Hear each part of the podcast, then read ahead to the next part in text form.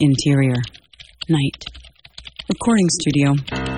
Two redheads begin pre show warm ups. Red leather, yellow leather, red leather, yellow leather. Jack, write that you gargle your water or something. Jack gargles some water. And then put that we say, Welcome to Script Shop. Who, me or you? Mm-hmm, you say it. Welcome to Script N- Shop. No, but like, really, say it. Like right now. Like right now. Let's go for it. Welcome to Scrimshaw. No, Jack. Top. Omaha. no, Jack. Welcome to Script Shop. Yes. Welcome to Script Shop. That's that's our way of saying hi to you for the show. Hi there. I'm Jack. I'm Allison. Uh, we've got Frank in the show again uh, for this week's show. We're frankful. We're very frankful people. Very frankful. Uh, I need to uh, I need to brag a little bit Yes, please. because I, I had a moment where I feel I felt cool and I don't often feel myself uh, unless like I've convinced myself that something I'm doing is cool. Like Yeah. otherwise I don't Like really wearing feel. your velour jumpsuit. Obviously, Yeah. that's objectively cool.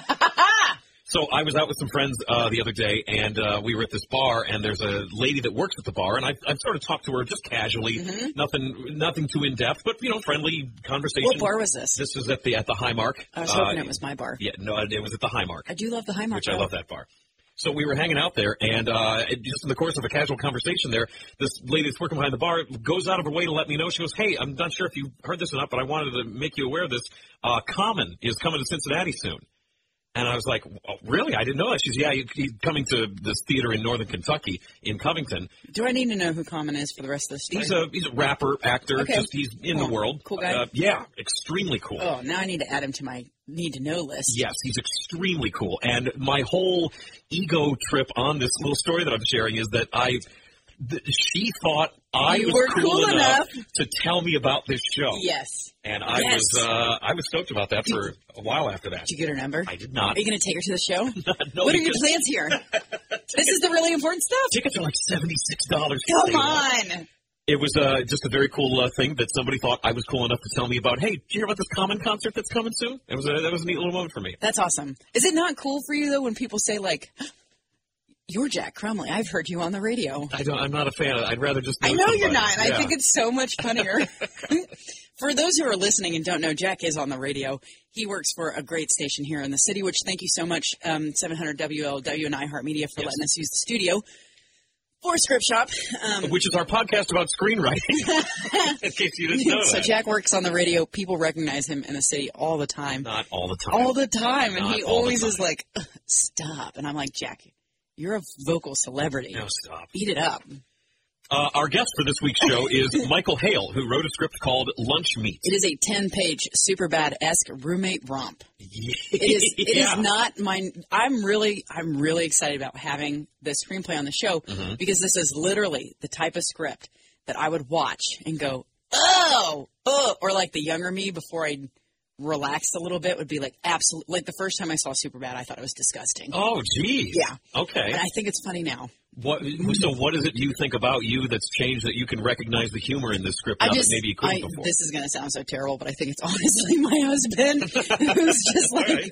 pushing boundaries left and right and like teaching me new things and making me relax a lot because it's just Okay. too hard to like hold my my ideals this high when he's constantly chipping away at them just by being him. You're not having any moments marriage. of, as a mother. As a mother, this is absolutely possibly. ridiculous. Mm-hmm. No, because I read this and I was like, this is disgusting and funny. Yeah. This is very funny. This was a this is a, a, a, a raunchy romp. Yeah. I'm sure that I'm sure that Michael's happy to hear us describing it that way because that's got to be about one of the most cliche ways to describe the script uh, as you can come up with. I think it's the most blatantly humorous script we've gotten. Like, I don't think Wow. we've had a writer who's gone this far with their humor yet. I could get- I could get behind that. Yeah. Uh, so hey, uh, by the way, if you're uh, listening to us on the internet, because uh, what other way you can listen to us?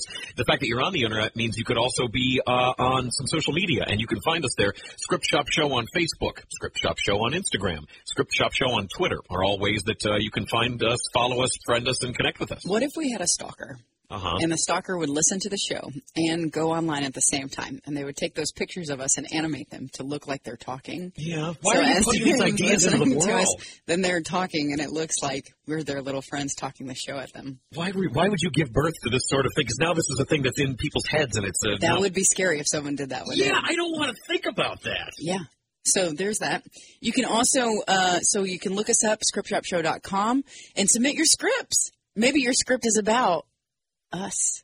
Yeah, maybe. Maybe let's Why just let's be? get off of that train. Um, your script could be about anything because on Script Shop we love talking to people about the things they love and why they wrote them and what it means to them. So go to scriptshopshow.com slash submit to send in your stories. And if you want to, uh, if you are a listener of the show and you want to let us know that, that'll bump your script up to the front of the line. If you include the phrase "hot burrito" uh, in any way, that will let us know. And Allison was eating a burrito moments ago. I was. It was spicy. That will let us know that you Yes! was it a hot one. It was previously, but I let it sit for an hour. So I had a hot burrito today. We- We're accomplishing a lot. Yes. That lets us know that you listen to the show, and we would love to give your script a little uh, earlier consideration otherwise, because you're listening to us and we want to read you. Uh, also, we are on Patreon. If you look up Script Shop Show on Patreon, if you're interested in potentially uh, supporting the show financially, that's amazing, and we are so grateful for the uh, support that we are getting from our friends on the show, and uh, thank you for that. Even considering it, it is an amazing uh, option. Now on to Michael Hale. Now on to Michael Hale, who's been standing by while I talk about bar interactions with people I don't know but make me feel cool. Michael, hi, how are you? Hey, Jack, how are you? What's going on, man? Thanks for coming on the show. Uh, most welcome, most welcome. Hey, Michael, where are you calling us from today? Well, it's weird. I'm uh, from Atlanta, Georgia, but right now I am in Cape Cod, Massachusetts. Uh, hey guys, it's uh, Jack here, stepping in at a different time than when we actually recorded the interview. Uh, we had a bit of a technical glitch right then when Michael Hale got introduced in the interview. Uh, we lost a couple of minutes for some weird computer hiccup, but uh, it is going to pick up right after this, and then please stay with us for the rest of the interview. Uh, apologies to Michael for this little bit of a technical snafu. Uh, we believe it's fixed. We are doing our best moving forward. Thank you for listening to the show and uh, sticking with us here on ScriptShopShow.com. Uh, here's the rest of the interview with Michael Hale. How long you been uh, doing the music thing on a professional level? Well, let's see. Uh, you know, like almost 20 years now. Holy cow! Wow. Yeah. You said that's one of your day jobs. What else? What else do you do? I am a college professor. What do you teach? I teach filmmaking. Ooh, cool. that, that tracks. This is very cool. You're a college filmmaking teachery professor who plays music Yep. in lots of different. Okay, what are your top three cities? Ooh, you know what? Uh, I love Anchorage, Alaska. Played there a few times. hmm Um, wow. You know what? I just maybe it's the romance of it, but I just came back from Brussels in Belgium, and I had a great time. Mm-hmm. Were you out And there for the Were you out there for the band, or was that just for a trip? No, I was actually I was on a writer's retreat. Wow. Uh, I won a uh, a mentorship or a fellowship to study with a mentor, and the mentor was actually is a comedy writer who wrote who writes for Disney now, and he wrote uh, like for Rocko's Modern Life and uh, Yeah. Phineas Oh, and cool. Ferb, all kinds of animation like that. That's extremely cool. Okay. Wow. So you're, I mean, you're between um, uh, musically and, and filmmaking and, And educationally. educationally, You're, jinx. you're, you're. A, I mean, you're, that's a that's a that's a very big creative like fountain that's just sort of always pumping in your life, huh? Yeah, yeah, it's not non nonstop. I mean, luckily I get to do what I love, and they pay me a little bit for it, so Pay you enough I'm- at I couldn't be happier. Yeah. You know, I want to. There's so much that we're gonna want to know about your life. Yeah. But while you brought up the this writers retreat, could you tell us, like, did you have any revelations or writing learnings or anything new that kind of cropped up in your mind from going on that trip in relation to your writing? Okay, well, I'm about, I'm about to blow your mind. It actually takes place inside a castle in the south of France. Oh of course it does. wow. yeah, Because of why not, does. right? That's great. Very Owned by the manager of the police and all these other bands. Ugh. Um, yeah, it was it was you know about six days of just chilling, private chef, you know, tons of other great writers.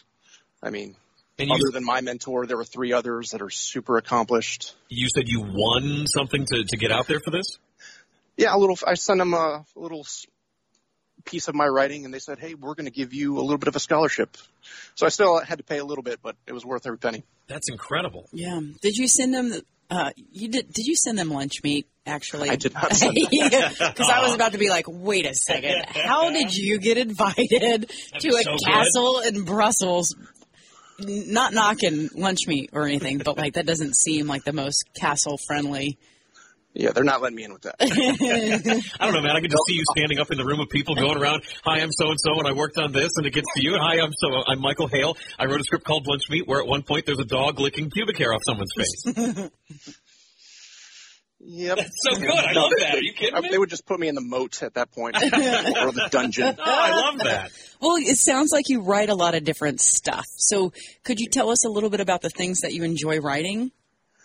Um, you know, mostly I do like kind of dark indie dramas. That's that's usually when I write a feature, it's a dark drama, and then usually when I write a short, it's like a G-rated Pixar style feel good thing. Mm-hmm. Uh, Lunch Meat is my only straight up kind of like Judd Apatow style raunchy comedy. So if you're talking about a, a dark feature, dark meaning violent, dark meaning psychological, uh, you know, how dark? Um, what kind of dark we talking? Just dar- dark in just human nature sense, not particularly, you know, psychological or violent, but just the dark side of human nature. In that bad things happen to good people. okay, okay. Yeah. mhm And what about your Pixar stuff? You say, you know, your shorts are a little bit cuter and a little more friendly. Yeah, just you know, just like a Pixar short you see it before before Up. You know, mm-hmm. I like to write those kind of things. Yeah. Just the, the polar opposite co- comedy from Lunch Meat. no kidding. But I mean, but between those three kinds of things right there, something that's dark and you know, about you know the bad things happening to good people, and then friendly animated style sort of stories, and then something that's like this. That's I mean, you're covering three big categories. You're, you're you've got a good breadth of, of work that you're capable of creating. I, I try. Yeah. Thank you. Thank you. When did you start writing, actually? Uh, that's a good question. I went to when I was getting my undergraduate. I got my undergrad in English with a minor in film, and the screenwriting professor there wrote for Dawson's Creek and also Disney's Tarzan and some things. And so I just started writing then. So that was about ten years ago, hmm and I've just been writing piecemeal for ever since. So So I've you been were, writing for about ten years. so you were doing the musical uh, as far as some some sort of paid music thing before that, and then the writing started figuring into things after. Yeah. And then going to film school it wasn't for like five more years after that. Mm-hmm. I had never even owned a camera before I was like, you know what? I love movies. I love writing. I need to make these movies. So I need to go to film school. Not that you need to go to film school for anything, but But you wanted to learn. Yeah, and Yeah. and that but But that's you that's can't teach without going. So I wanted to teach as well. There you Yeah. go. And then that, but that's a big change, though, right? The idea of going from, well, this is something I like to actually formally starting to work for, d- d- uh, uh, apply yourself in some kind of educational, academic way. That's that's a big life change. Yeah. I had to take a year off of playing, which was, which was hard, but you know, do what you got to do. Was there a specific motivating thing that made you want to finally just take the leap into like formally learning the the, the craft of making film? You know, I took a, like a three week summer film class at the New York Film Academy, and I was like, you know what? I don't suck at this. I should get my master's right now. And Okay. that's what I did. Like a month later, I was enrolled. Well, that experience must have been very exciting then. Oh, it was life changing, just as you said. What university did you go to? I went to Kennesaw State University for my undergrad, and then I went to Full Sail for my master's. Okay, I've heard of Full Sail. They, they, they, I know for a while there they were really uh, uh, promoting the uh, the media program and the film studies program that they have. That's in Florida, right? Yes, yes. Yeah. Okay. Kennesaw's I think they, Georgia. they started out in Ohio, I believe. That that Really? sounds familiar. Well, Yeah. that makes sense. They must be wonderful. okay, so you started your work writing about 10 years ago. You jumped right into filmmaking. I'm I'm certain at this point then then you've cut your teeth on producing and directing work, right? Oh, yeah, yep. Uh, being a you know musician of some stature, I get tons and tons of calls to do music videos and band promo videos. Oh yeah. I'm tired of doing them. There's just so like every month there's a new band promo. It's like please come make us look good. I'm like okay, I can make you look cool, but I don't know if I can make you look good. Is there much writing involved with that, or is that more of being on the producing side and on the directing side of things? That's more producing, directing. I kind of I like to do a documentary style, so it's just I let them go with it, and I just find what aspects of them are unique, mm-hmm. and I try to convey that to the audience. Mm-hmm. And I would think that you've got a pretty good eye for it since you're you've been involved in some level of professional musicianship for a while. You, I mean, you're not just some you're not just a film person. You've got a musical background, so you can recognize certain things. Yep, absolutely. When you start writing stories, like the narrative stuff that you do, how do ideas usually come to you? Um, actually, I get a bulk of my ideas just from staring out the window of the van when we're on tour. I just somebody else is driving, and I stare out the window and just let it go. So I try to do all my pre-writing in my head. Yeah. That way, when I get to the computer, it's pretty quick. And are you building, uh, like when the pre-writing that's in your head, are you coming up with just individual characters and trying to figure out where they would fit into a given story, or is there a certain story that you want to tell first and then figuring out what the characters are from there? What's, what's your sort of process on that? I don't know if there is a process. It's just sometimes it's characters, sometimes it's I want to tell a story in this way. Sometimes it might just be a title that I like. It's like this is a good title. I'm going to make a movie. And for example, Lunch Meat, that was just written around two words. yeah. And you can probably know the two words if you've read the script. so, listeners, if you're tuning in, you should definitely get online and check out Lunch Meat. It is completely irreverent um, which I think is like one of the nicest ways of saying it's hard to like capture really the blatant comedy yeah. that's here. What what is it? What do you feel like, uh, Michael, that you were sort of going for when you were writing Lunch Meat? You, I mean, it was a. How, what was the process on this? Were you coming up with individual characters like Wes and Glenn that we have in this script, or was it I want to tell a story about a couple of guys where the one guy wants to break up with his girlfriend? I actually don't remember that. All I knew is I had this punchline to a joke and I needed to create characters to tell this one joke. So this whole 10 pages is just for one joke that happens in the middle of the screenplay. Okay, which joke is that? Well, the, the two words that sparked the entire screenplay, what, what do you think the two words were? Lunch meat. Well, I mean, it's, I mean, it, it's, no, no. He comes out. The, there's a guy that's in the kitchen who comes out with a with a piece of ham or a piece of turkey that's over his front, and yep. I mean, he, he's sort of dancing around doing the doing the wild horses thing was from uh, Silence of the Lambs. Lambs. Yeah, uh, is it is it in that section there? So it's right before that. I uh, I was talking to a friend, and they were describing.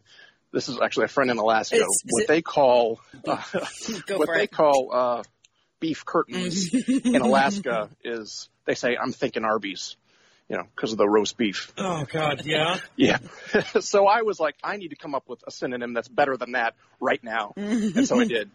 And steak that was drapes. Steak drapes. Steak right. drapes. That's good. There okay. it is. It's on page four. Steak drapes, beef curtains. Does her labia stretch past her kneecaps?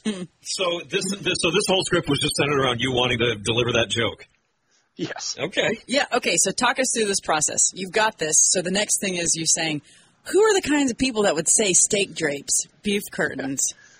Yeah, well, the, the Keith character, the one who who does it and says it, kind of based on a friend of mine who was an actor who was in Walking Dead, and I pictured him. He's like the perfect mental image of this character, mm-hmm. and now I have to think of like who would be friends or at least associate with this guy because he's an eccentric guy. So, kind of, you know, a stoner will hang out with an eccentric, and then Glenn, the pseudo main character, he's a guy early 20s that just doesn't know who he is yet, as most early 20 somethings don't. So he would kind of hang out with Keith, even though he's kind of forced to in the screenplay. Mm-hmm. So you've got your three characters forming, and the next thing you do is say, what kind of situation can we get them into where the phrase steak drapes would come up? Yes, absolutely. As I mean, that's commonplace. Everyone needs to think about that when they're get together at their house. Yeah, sure. Where can I work this in? and then from that, then is that how the idea of Glenn wanting to break up with his girlfriend sort of took root? Yeah, yeah. Okay. It's, yeah, and I just it all came out in my head and just typed it up real quick. Boom success. Mild, mildly. Wild Oscars, Oscars everywhere. I, I, think we ought to read because uh, we're going to read from the beginning of the script, and this I think will give people uh, a, a, bit of I don't even want to say the word flavor. Uh, get them, give, give people an idea of flavor. I didn't want to say it. Uh, I don't mean to be so gauche. Uh, but that'll give people sort of a vibe of uh, how this thing starts and what we're sort of building up to as we go on here. So, uh, Michael, if you want to just hang on a minute, we're going to put your words into people's ears. Awesome. Hang on. All right, listeners, if you are following along, we're going to start from the beginning of the script, um, script page one. Uh, today, I'm going to be doing all of the action headings, Jack is going to be reading for the character of Glenn, and Frank is going to be reading for the character of Wes. What's up, Frank? Are you excited to play Wes? Totally stoked. Perfect. There you go. Awesome. All right, you guys ready? Mm-hmm. Interior, Wes's apartment. Living room, day. Wes, 20s, shaggy haired and shirtless, sits on a stained couch and plays a video game. He is surrounded by a haze of marijuana smoke. There is a knock on the front door. Wes pauses the game, puts down the controller, and picks up a slice of pizza. He ambles toward the door. The pizza falls face first onto the dirty floor. Interior, exterior, Wes's apartment, day. Glenn, 20s, knocks on the door. His long, unkept hair offsets the brand new polo shirt and khaki pants he is wearing. Wes whips open the door. Dirty pizza hangs in his mouth. Ugh, my life is over. Awesome. Come on in. Glenn slinks inside. Interior, Wes's apartment, living room, day. Glenn and Wes take seats on the couch. So what's up? She is sucking the soul from my very bones. Who is? Amanda, Wes gives a questioning look and inhales some pizza. my girlfriend. Girlfriend? Yeah, Amanda, my girlfriend. We've been dating for eight months. You've met her like half a dozen times. She's been to this apartment. Wes takes a hit off a bong and shakes his head. You looked up her skirt and saw her panties. Oh yeah. Nice girl. No, she isn't. She is relentless. Nags nonstop. Look at these clothes that I'm wearing. It's, it's like I'm her own personal Ken doll. Does she at least rub the flesh colored smooth part between your legs? No, not unless I act in a manner deemed socially acceptable by a committee of our peers. What the fuck does that mean? I don't know. The sound of clanging pots comes from the kitchen. Glenn jumps in his seat. Wes stares blankly. Is someone in there? Yeah, my new roommate. When did you get a new roommate? Like a week ago, a month ago? A series of grunts and gurgles emerge from the kitchen. Is it human? I think that's his dog. You hate dogs. You're always stepping in the poop. No, not this one. Keith trained it to eat its own shit. He calls it the perfect machine because it's fueled by its own waste. Glenn is appalled. Wes takes another hit from the bong. Glenn's cell phone rings. He digs it out of his pants pocket, looks at the caller ID, and sighs. he answers. Hey, Amanda. Wes coughs violently from the marijuana smoke. All right. In the scene. So that's, that, that's how that's how Michael. That's how you're, you're starting it out. It, so how much of this is other than having this joke and then building it from there? uh, Are are, are certain people based on certain people? Are these real conversations that you Yeah. had? No, well, I did. I did hang out with a lot of pothead stoner musicians in my time, but uh, it, it could be an amalgamation of a bunch of different guitar players. Just general exposure to the to the person. What is it? uh, there anything in a script like this where it, the the humor is much more upfront, uh, and it, it, it's you're you're trying to be funny on purpose as opposed to maybe trying to tell a certain story that has humor a, as an element to it? Is there uh, creatively what is it that you're uh, getting out of it, or feel like you're you're sort of exercising in, in, in a script like this? Well, that's a good question. I would say just my ability to, to, to sell a joke and to try different jokes. This is probably my fourth draft, I think, and just put different jokes in, let people read it, check it out, maybe do a table read. I've done a couple table reads just at different points just to see how it flows. Mm-hmm. So it's really kind of, you know, the story's kind of there, and now it's just fine tuning the, the jokes, the comedy. Well, especially a story like this is a, a universal, simple story. Guy Yeah. feels dominated by his girlfriend, wants to break up with her, enlists his friends to help. So then it's all about the jokes. Then it's all about what you do with the comedy and the humor, and then what that says about who these people are. Yeah, and I'm sorry, sorry we couldn't read the end because that's I think my favorite joke is the second to last line that Keith gets to yell. Yell. Yeah, so I mean, so we probably ought to at least give some people the, the, the broad strokes of this. So Wes is going on about how he can't be in this relationship anymore, and he's begging Wes to help him out. And so Wes also has this new roommate named Keith, who's got a dog that eats its own leavings. The dog is called the Perfect Machine, which is a really good name for a really awful idea. Yeah. And so.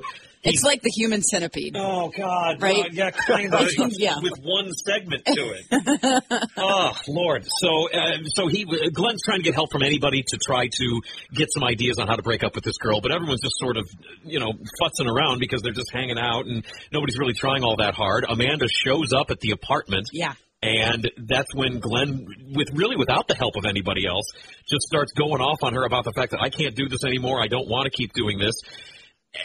And there was an interaction that Amanda has with the dog just before this, where the I don't even The dog ate some lunch meat that had been on Keith's testicles. right. Lunch meat is covered in pubic hair.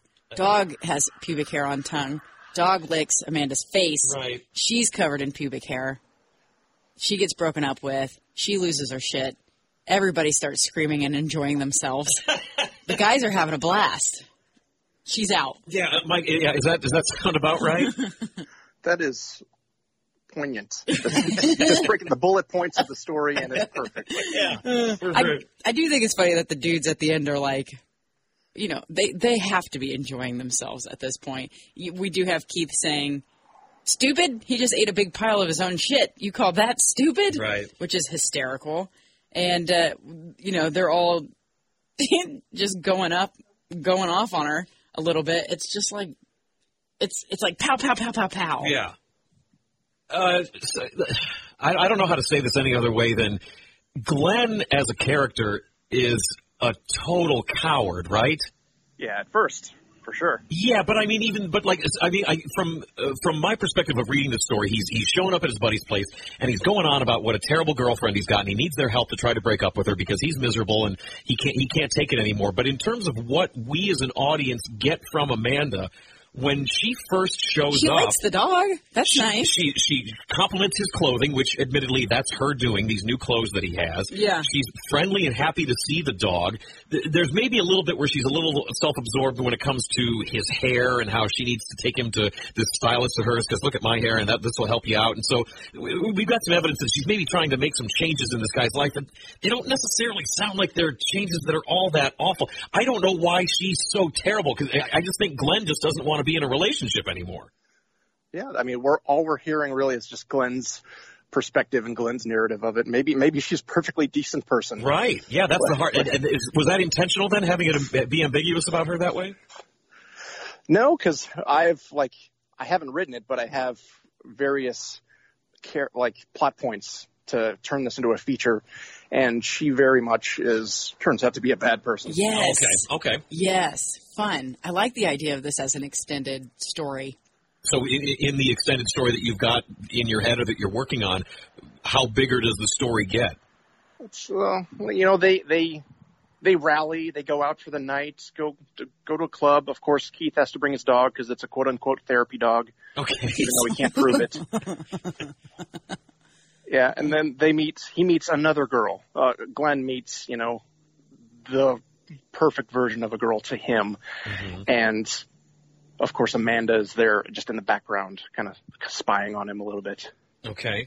And then, other than jokes and some scenes, I actually don't have much from there. Okay. Yeah, That's that's a just- start. Yeah, that's the beginning of So this is so this is Glenn's story then for you overall. Uh, I would say it's all three of theirs, but definitely Glenn was the the main guy at first because I've of the three of them, I can only relate to Glenn in what I've done and how I feel. Okay. Yeah, and, and he at at least as far as what we have right here, and it sounds like even just from what you've described so far, Glenn is the only is the only one right now that has any sense of an arc, uh, depending on what else you would build out in a in a longer version of the story. Yes, exactly. Okay. So I have a question just about writing this style of comedy. Mm-hmm. Is there ever any kind of worry that you're going to give the script to somebody and they're going to be like, "This is disgusting. You can't make this. You can't have a guy carrying around a therapy dog without the. That's a offensive. Like, what is that? What is? Do you ever think about that, or what does that feel like to you? Well, I mean, I, I, you can't think about that if you want to go for comedy, and that's the thing right now is, uh, you know, comedians can't play colleges right now. There's there are no college tours of comedians because the audience will actually boo them due to PC ness. So I just, you know, I'll put it out there, and if they like it, awesome. If they don't like it, that's cool too. You know, I don't have any problem with people not liking it because they're offended. But the whole point of comedy to me is you have to offend somebody, otherwise it's not going to be funny. But just the inherent nature of having a perspective and like being clear about that and voicing it is going to be offensive to someone. People are different, you know. There's a lot of diversity in the world. I mean, I used a drinking straw today. Somebody's going to be offended about that. It's it's okay. it was recyclable though, so Mm-hmm. you know, I tried. Um, how do you feel about the script? You know, now that you've done this short version of it, you said that uh, this is the only one you've done like this. Was it fun for you to write? Do you want to continue on with the feature or more in this style?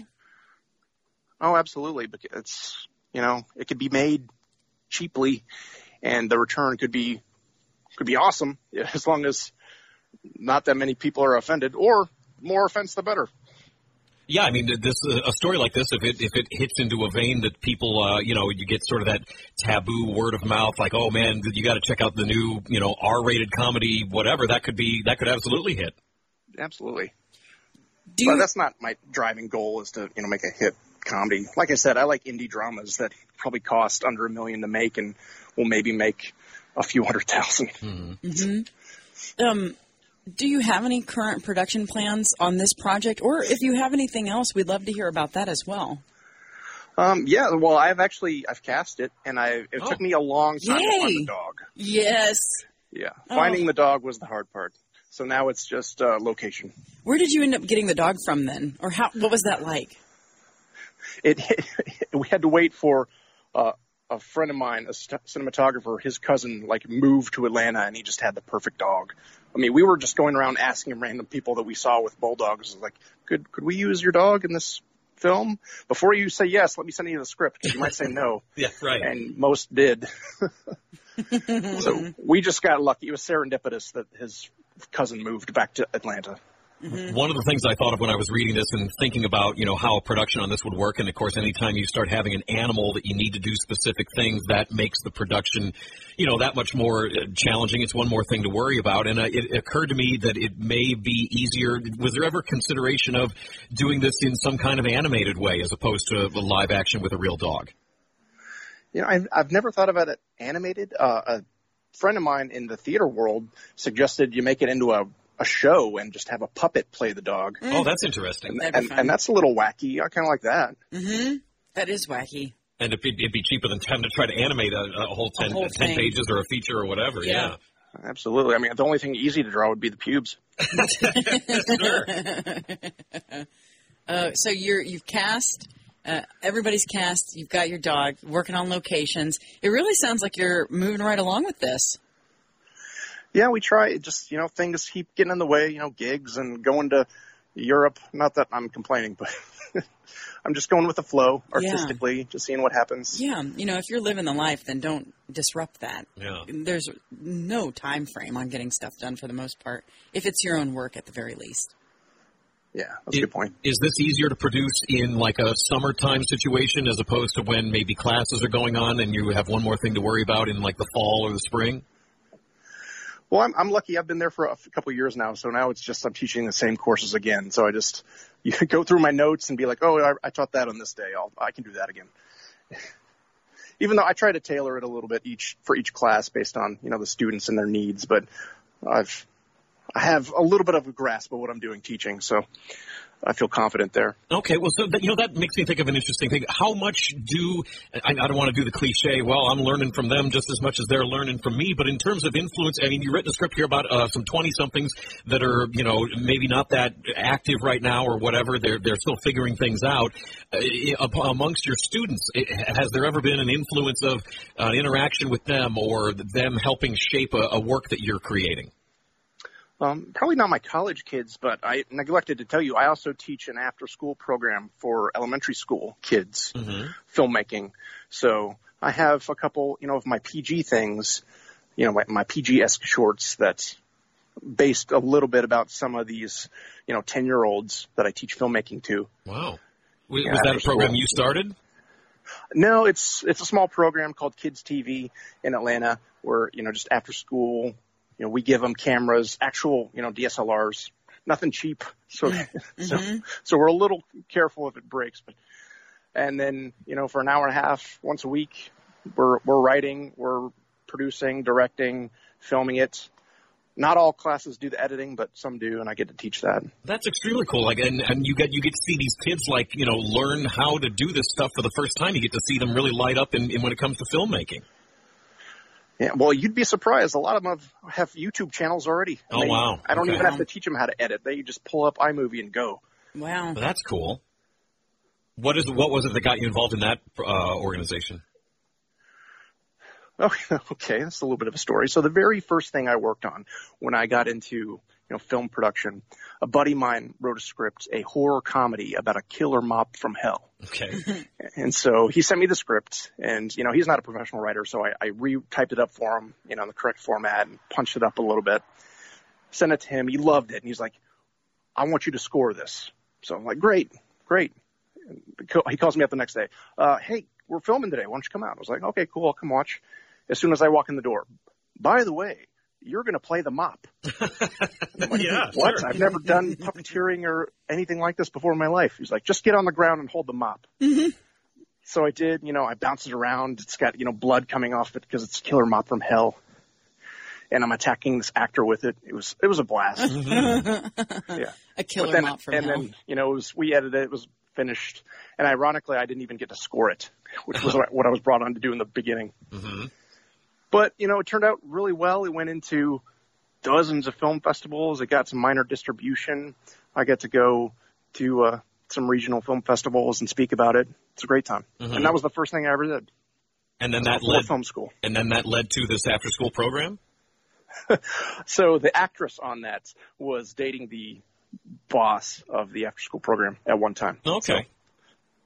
The connections you don't know you're going to get. I mean, that's, a that's, a That's huge thing. cool. Any kind of networking and uh, doing something like this, whether you're talking meeting kids in an after school program, and years later they could come back to you and say, hey, I'm working on this thing, or the kids you have in school now, or Right. even uh, the, the connections you're making with the music people. As far as networking goes, you're, you're, you got a lot of plates spinning, man. Oh yeah, thank you, thank you. And I've, you know, played for some killer musicians or played with some killer ones. Opened up for, uh, you know, Blues Traveler, 30 Seconds to Mars, John Mayer, Yeah. Wow. uh, the, the Four Tops and the Temptations and, Wow, you know, all okay. over the place. That's awesome. Well, in terms of networking, if somebody wanted to get in touch with you about your work, about this hilarious screenplay, then what's the best way for them to do that? The best way is by email, michaelhalefilm at gmail.com. Cool. We'll make sure to have that up online in case anybody wants to get in touch with you about this screenplay. Yeah. Michael, thank you so much for sending us your work and taking the time to talk to us. Hey, thanks for having me. It's been a pleasure. Thanks a lot, man. Appreciate it. Enjoy Cape Cod. Thank you. Thank you. I will. All right. There's uh, that's Michael. Maybe his um, top three favorite city is Cincinnati. He just knew that we would just know it, so I think he feel he might feel like if he said that, that would be like pandering.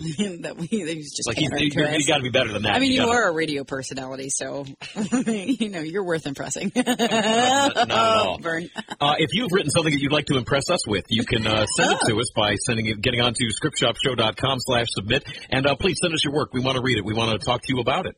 We would love to hear from you, so please, please, please send it on in. You can also uh, check us out at Facebook, Instagram, and Twitter. Script Shop Show on all of those me- mediums. I am at your bestie Westy, And on Twitter, I am at scriptshopjack. and we'd love to continue the conversation with you there. Yes, please. If you're uh, listening to us on Apple Podcasts, uh, please leave us a review. Uh, tell a friend about it. We'd love get the word out about the show if you like it. We would love to be able to grow this baby as big as we can. The biggest baby in the Midwest. I'm the big baby. I'm doing podcast radio.